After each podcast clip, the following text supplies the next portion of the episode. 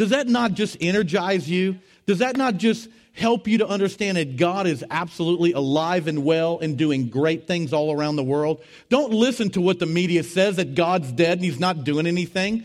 God is doing major things all the time, everywhere. Let's be a part of what God is doing. As a matter of fact, like as a fire, the background here is the Azusa Street mission there in Los Angeles, California. This is like as a fire. This is a magazine. When they were holding the revivals that started in 1906, there was a magazine that they were putting out that was being sent all around the world because people were traveling from all over the world because they had heard what God was doing, that fire had fallen in this little church there in Los Angeles, California. And they were coming, and this is a remake of that magazine. And a pastor friend of mine actually owns this. I tried to steal it from him, he wouldn't let me do it. And, the, and I took pictures of it to try to find where I can get one. And I haven't been able to find it. They're out of print. And somebody told me last night that was with me while I was ministering said, I know where, uh, there's, where they have them. The Assemblies of God uh, archives have made them available. They've done reprints. So I'm going to be able to get, get my own personal copy. Praise God. You see, because we read about the testimonies, we overcome the enemy by the blood of the Lamb and the word of our what?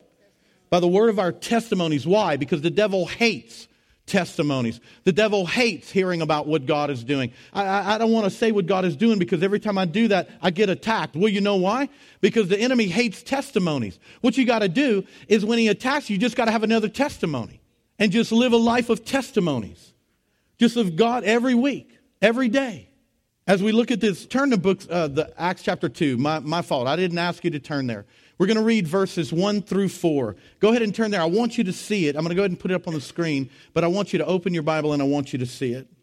It says, When the day of Pentecost had come, King James says, fully come, they were all together in one place.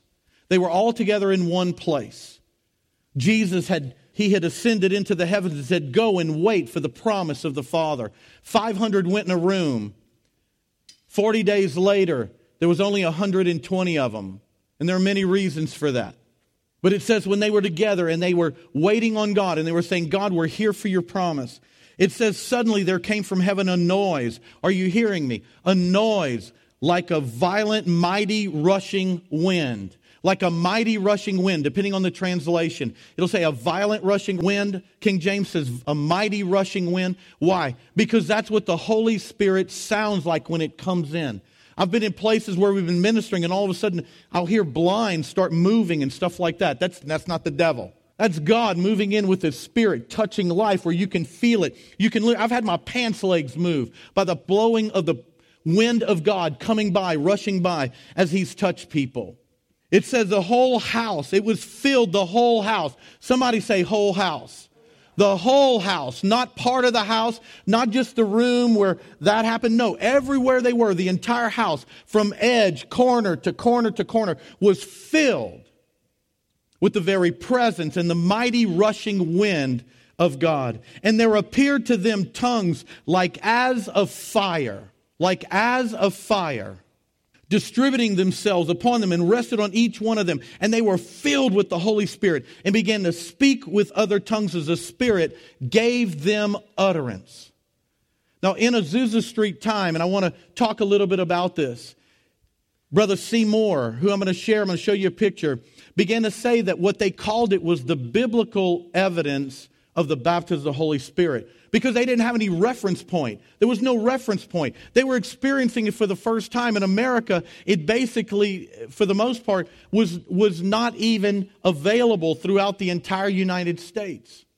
And they were going literally by experience, by experience, by experience, because they had no one to teach them. There was no reference point. The only thing they had was the Word of God and comparing the Word of God with what they were experiencing. And this is what was happening there in Azusa Street. Let me go ahead and show you. Parham. He was in Topeka, Kansas.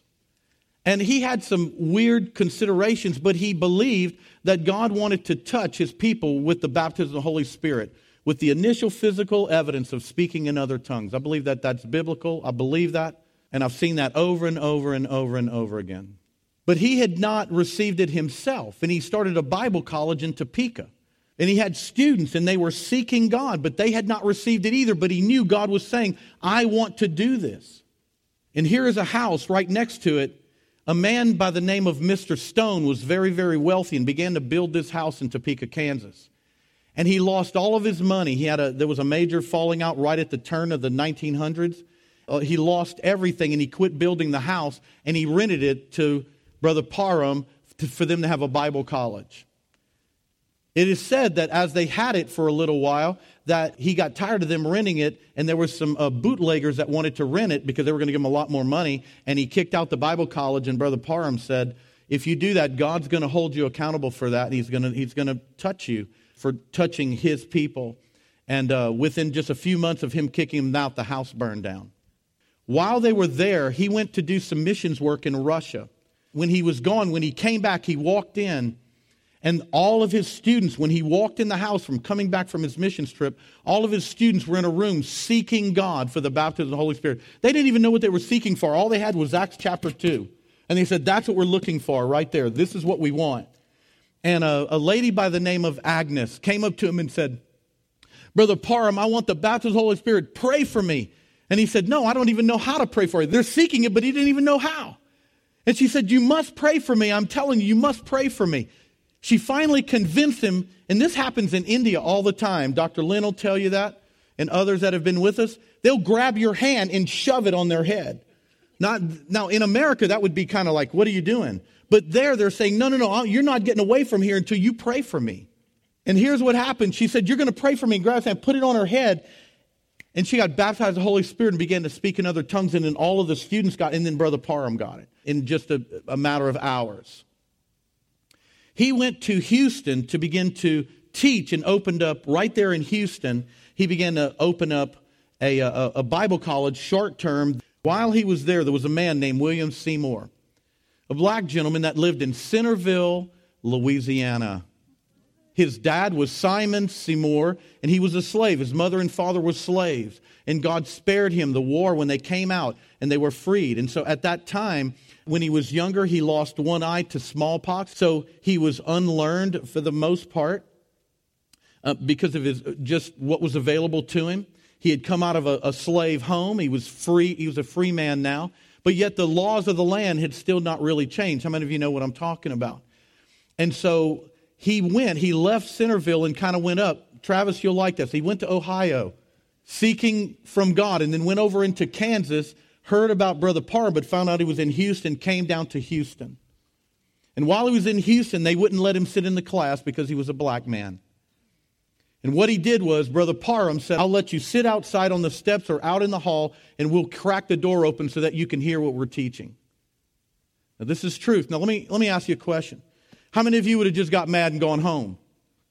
But God had a purpose. There was a hunger that was, there was a hunger inside of Brother Seymour. There was a hunger inside of him that was deeper than the prejudice that was coming against him. He had a hunger that said, I'm going to press through that stuff and I'm going to get what God wants, regardless of what other people think. Man, if he, if he stopped just because of what people thought, we would not even have this church. Pentecost would, of course, God will do what he wants sovereignly, but we would not have it in the, the way that we know it today, that I'm telling you about today. And as he was there, while he was there, the lady that was taking care of Brother Parham's children heard of a church in California that wanted a minister to come. And he went. And he left Houston. He had got a, some teaching. He had heard about the baptism of the Holy Spirit. He's studying Acts chapter 2, but he has still not received himself the experience of Acts chapter 2. And he goes to California, he goes to Los Angeles, and he goes into the uh, a Nazarene church. And he preaches the first night of their extended meetings. And he preaches on Acts chapter 2, what we just read, 1 through 4. And uh, he preaches, and the next day he comes to do the meetings, and the door is locked to the church, and there's a sign that says, We don't believe what you're teaching, and the meetings have been shut down. There were 15 people in that church that said, We believe what you're preaching. We want what God says, and we want what the Word of God has. We want it. We know what Jesus is, but we want that power. We want, by the way, it says the power of God that came on him. In the Greek is the word dunamis. Many of you know that. And that is the word where we get our word for dynamite. Dunamis power, dynamite power. That is where that word comes from. Because how many of you know the baptism of the Holy Spirit brings explosive power in our lives? Let me tell you something demons flee for people who walk in the power of the Holy Spirit. Because you know in whom you believe. You go, is Jesus not enough? Jesus is absolutely enough. But he said, but I want to give you something that is going to give you power over the enemy like you've never experienced. And as he went there, he said, I don't know what I'm going to do. 15 people said, We want this. Come over to our house. The, the, the family's name was the Asberries. Bonnie Brae Street. It's still there. The house is still there on Bonnie Brae Street. There, and you can go. It's been kept. You can go in. You can tour it. And that is where the prayer meetings began. It began with the 15 people. Uh, the next day it was like 30. The next day was 50. The next day was 100. And in one month, they had 500 plus people. They were hanging out the windows.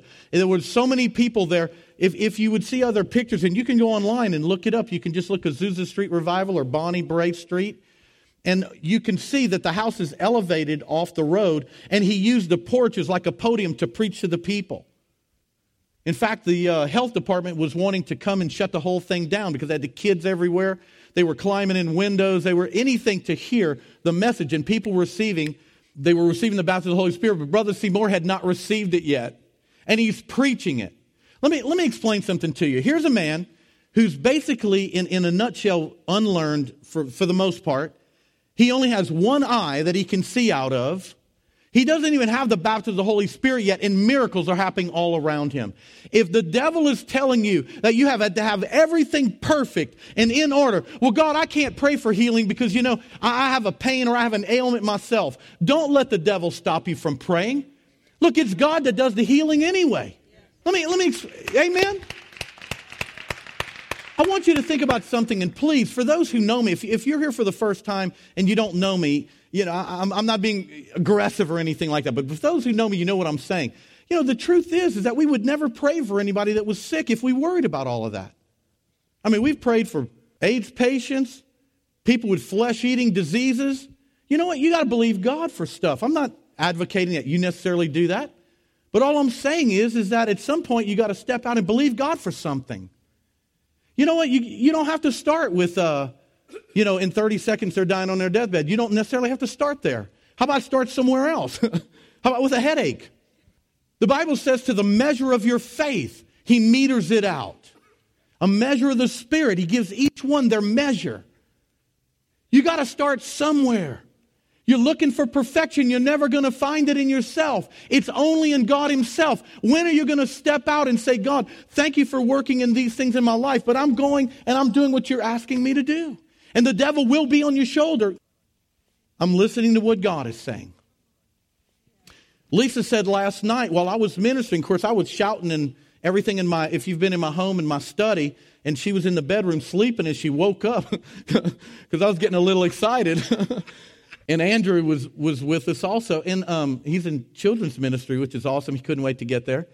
Travis, you'll love to hear that, right? He just couldn't wait to get back there. Uh, as he's with us, Lisa woke up and said, man, she woke up and had to really start coming against a particular, you know, God began to speak to her about particular things to begin to pray against.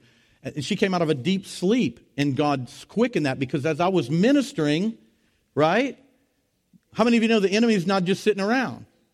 Church, if we believe there's a real God, then we understand there's a real devil. And if God's alive, the enemy's alive, but we've got a God who says, I've defeated the enemy. I've taken the keys to death, hell, and the grave, and I have the ability to give you the ability to walk in victory. You have to choose to walk in that victory. In one month, they outgrew that house. Oh, by the way, I forgot to tell you that they were on the porch and they had so many people praying and interceding and pursuing God that the front porch, the house fell off the foundations and the front porch fell off of it. So they knew they had to move and they found an old church. It was, it was, listen, it was a black Episcopal slash Methodist church, or maybe Methodist Episcopal. and, and it had been closed, and they had used it as a stable, and it was on Azusa Street. And that's what this was. That is the building right there. That is the building. That is the man. That is, that is on the corner of the street right now. That's the street sign. That's right there at the corner. The building's not there anymore. They tore it down. Listen, listen to what I'm saying. They had used it as a stable. They had used it as storage and then as a horse stable. And they said, we, we want to use it for God. But they didn't have any money when they found out what they wanted for it. He was praying, and God said, I want you to go to this address. Now, at that time, not only was there not integration, if, if you were of the wrong color, you were not to be on the street after dark. And God said, I want you to go to this address in this affluent area of California. And he said, God, you know I can't get there in daylight. And not only that, uh, I'm going into, God said, you, you do what I ask you to do. And he went. What he didn't know is that there was a, a multiple couples that were extremely affluent in that area that were praying, saying, God, we believe that there's more, and we're praying that you're going to touch our city, Los Angeles, with the power of God. He walks up to that area and he, in this well dressed, you can imagine, lady, comes to the door and says, Can I help you? That's how it's written down. They, they have it documented how she responded to him.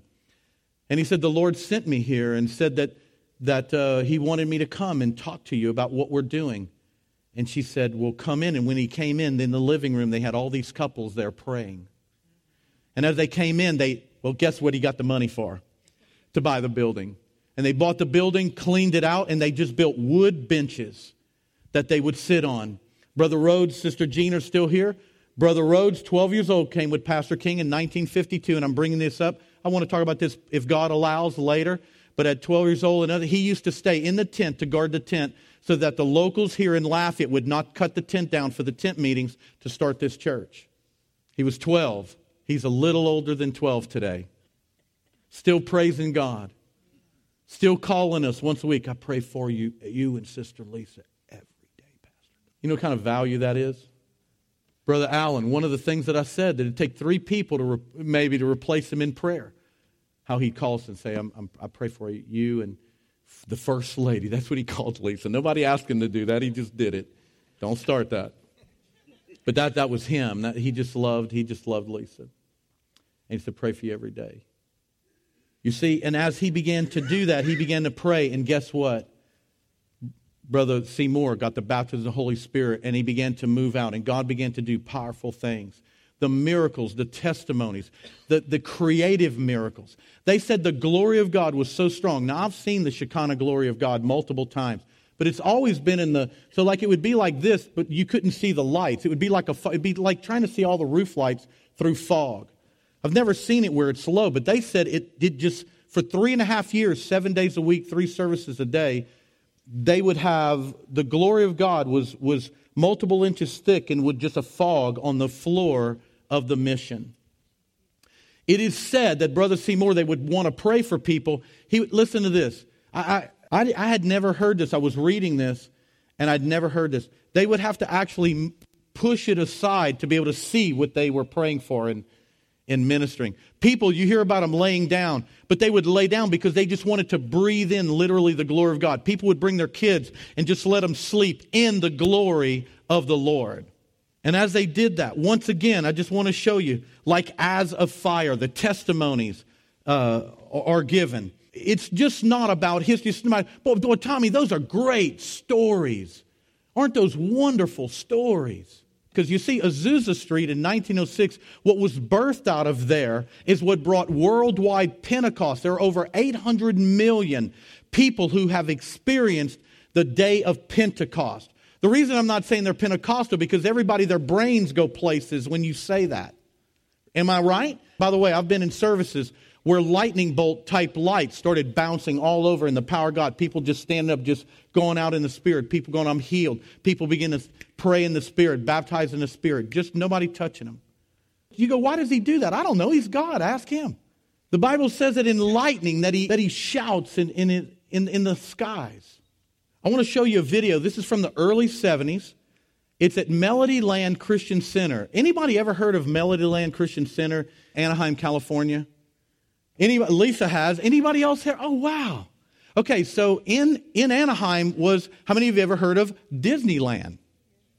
Okay, so Disneyland started there, right? Well, Melody Land was a theater where they had acts. That's why it was Melody Land. They had theater, they had musical groups, and all the greatest groups would go there at that time. It was built in 63.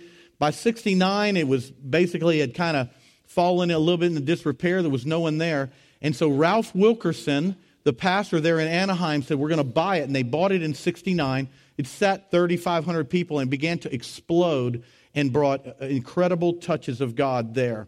Now, he, he was a historian. He's, he's gone on to be with the Lord now, but they had a Bible college there. He was a historian, much like uh, some of the other places across the nation, where, I mean, large libraries of just historical books of testimonies. Do you know that um, Brother Scofield, who, who wrote the Scofield Bible, he said that there were more books written on the Holy Spirit alone in the 1890s than of all the previous years combined that they could find. See, God was moving, right? See, Parham started 1900, then you've got 1906, and Azusa Street breaks out with a man as, as imperfect as you could probably say it. But God used him. He would have crates, and this is truly documented, it's not just statements. And he would come and he would either sit down and put a crate over his head so he wouldn't see anybody, and he would just pray, and then he would just say the things that God gave him. Or he'd kneel down and put his head in the crate. He did that for three and a half years. I'm going to show you this video. He's interviewing a man. How many of you have ever heard of Full Gospel Businessmen's Fellowship? Okay, awesome. Well, Demos Shakarian, this man and his family, his family came over with Demos Shakarian's family from Armenia into America and experienced Azusa Street. I did not realize that Demos Shakarian had his family had come out of Azusa Street. So we're going to ask you to turn the lights down here in just a second because it's, it's from the 70s. It's bad quality but, but it's going to be as good as we can get it. But I, I want you to hear and I want plenty of volume. Uh, Wes, if you can help us with that, make sure you hear what's being said. I want you to grab hold of what is being said. I want you to, to, to not analyze, I want you to receive it. Hearing what I'm saying? One of the, okay, I got to say this before. Let me explain something to you. I can't tell you how many times that I've prayed with people, they hear what I'm praying over them, but they can't receive it. And I have to actually tell them, stop what you're doing, and say this I receive. In other words, they get their brain. I don't mean that, that's not a, um, a put down. I'm saying you get your brain focused on saying, God, I receive from you. I received. And all of a sudden, all the striving, all the meta, all the analyzation, everything goes by the wayside. And all of a sudden, bam, I can feel the presence of God explode out of me into people's lives. That's what Jesus said when he said, I felt virtue go into her body, the woman with the issue of blood. That's what that is. It's the anointing of the Lord. It, I mean, it's, it, you know, it's not mystical. It's not, it's just how he, why he does it that way. I mean, you know, again, ask the Lord. I just go, he does it. That's awesome. Let's do it. I was saved about one year. I went to a youth group. Travis, you'll love this. I went to a friend, Radical Tommy Falk, one year old saved, okay? You know, wildfire, okay, right here. And I went, and, and there was a, a couple of ladies, and this youth pastor goes, Tommy, I want you to pray for them. They want the baptism of the Holy Spirit. I'm telling you, now I've, I've got the baptism. God's doing cool things in my life, but I go up to pray for them. And when I, and, and I go, all right, how do you, how do you do that? okay, I'm just going to, okay. And I go, Lord, bow, and I, I just, my fingertips right on their forehead, Jesus, touch them by your spirit right now. And that girl blew back about four feet on the floor, and then on the floor began to pray in a beautiful language. And I'm not kidding you. This is what I did. I went, wow.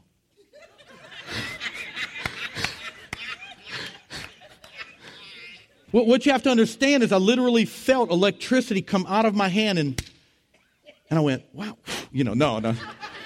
I, am just saying, I, I mean, are you hearing what I'm saying? I'm like, what is that? And I went, next. And the other girls, the girl saying next, like, he's going to kill me.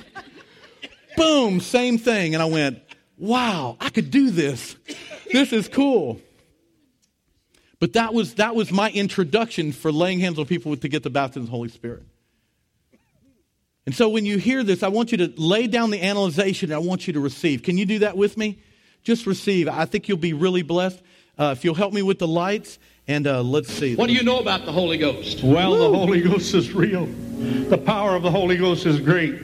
I saw in a book the other day that your family was in the Azusa Street revival, Michigan. Yes, that was my grandfather and my father that was there. Right after they got here from the old country. What old country? Armenia, of course. And the Holy Spirit had fallen, fallen on them in the old country. Now, Shakarians were in that group. Yes, they were there also. Yes, they, now, weren't we there all some came prophecies? through. Yes. Well, my grandfather prophesied There was also a young man that prophesied. But my grandfather also prophesied that we must leave the country and come here because of the persecution. And of course, they did do that. They came here in, I think, 1906, 1905, 1906, somewhere in that area. My father then was about 14, 15 years old. So all of the people could have been wiped out had they not done what God told them. They would have been. Their town, the, the town of Kara Kala, Armenia, was completely wiped out. Everyone that remained was killed. So this was the Holy Spirit working in prophecy, telling them what was coming upon the world. Oh, yes. Yes, the Holy Spirit led them out of that place to a, a better country. They came to Canada first. Really? Yes. And then from Canada, they came down into here. And uh, this is where they met people that was of the same faith that they were. You mean the same things were happening down here that were happening over Yes, in um, the old country? when they when they came here, they were looking for work. Of course, you uh, heard the term "starving Armenians." Well, they were starving when they came here. Believe me, they were out looking for work, and they happened to pass a place Called Azusa. Azusa Street, and they heard some noise in there, and they knocked on the door. And uh, in their broken English, which was only a couple words, uh, tried to make themselves known if they could come in. They said, "Sure, come on in." And that was the Azusa Street outpouring of God's Spirit in in uh, Los Angeles. Grandpa and uh, my father and Isaac also, Demos's uh, uh, dad, uh, said, This is the same thing that's happened to us. I believe Demos's dad was filled with the Holy Ghost in Azusa Street. Now, Brother Seymour had not as yet received the Holy Ghost. But the church that he came to, he read in Acts where the Holy Ghost was for us today with the evidence of speaking in other tongues. And he says, I think we ought to delve deeper into this. And so the next night when they came back to church, the church door was closed and there was a note pinned on the door that, that the revival is terminated, that we don't need you here anymore because they did not believe in the outpouring of the Holy Ghost. Brother Seymour and about 15 people was being turned away when Sister Cotton, another precious black sister, said, Come to my house. I'll open my house. Reminds me of Paul and uh, was Lydia That's it. that went over and come on to my house. You know, and it almost sounds Armenian. Come on to my house. What what what street was that now that Sister Cotton's house was? Bonnie Brae. Bonnie Brae. Yeah, Bonnie, thank you, because I didn't remember Uh-huh. that. We've been there, and Yeah. you'll see that. Yeah, Bonnie Brae, right. Now, uh, can you remember any of the things in particular that your father or grandfather told you about in that re- uh, revival? What In, you know, you know, one of the things that really stands out to me, uh, of course, uh, it may not to you, but the fire department was called out because they said there was fire burning in that place, and they could see flames of fire shooting up out of the place. And they came down and searched, and there was no fire except for the Holy Ghost fire. That's what they saw. The people saw businessmen came from all around and they were drawn. Nobody told them about the place being there, but both whites and blacks got together and received the power of the Holy Ghost, and that was the beginning of Pentecost. Amen. Praise God. Let me explain some to you. The languages, they had Russians, Chinese, Japanese, people from all over the world would come. Listen to this. The, the, the train station, because, you know, they didn't have planes, they didn't have all the ways that we get around today. We want to go to California, we get in a car in two and a half days or three days, we're there. They didn't have that. They were on trains. They would come two miles away from Azusa Street, get off of the train, come into the depot. The managers of the depot station were calling the police saying, We don't know what to do with these people. When they would come off and step on the land, they would fall out under the presence of God. And then they would finally get them up and they'd say, We're looking for this place called Azusa Street. And they, the, the, the mission, the revival that's happening. 12 major spirit filled denominations were started out of Azusa Street that are still touching lives here today. And the Assemblies of God was one of them. And that's why we have the ability to even be here today. why we're believing God for, tr- for transformation, why we're believing God to do a mighty work. Come on. Why do I get on the internet at one o'clock? At, let me tell you something. If I don't think God's going to do something, you think I'm getting on the internet at one o'clock in the morning just to hear myself talk? No, no, no. We, we have other things. I'd rather just sleep. But you can't sleep when you know God's going to be doing miracles like that. How many of you want a touch of God right now? If you want God to touch your life, just stand right, right, right where you are. Come on, begin to pray. Uh, David, I want you to I want you to pray. Just come up this way, and I want you to pray and say, God, just just speak to my heart. Just speak to my heart.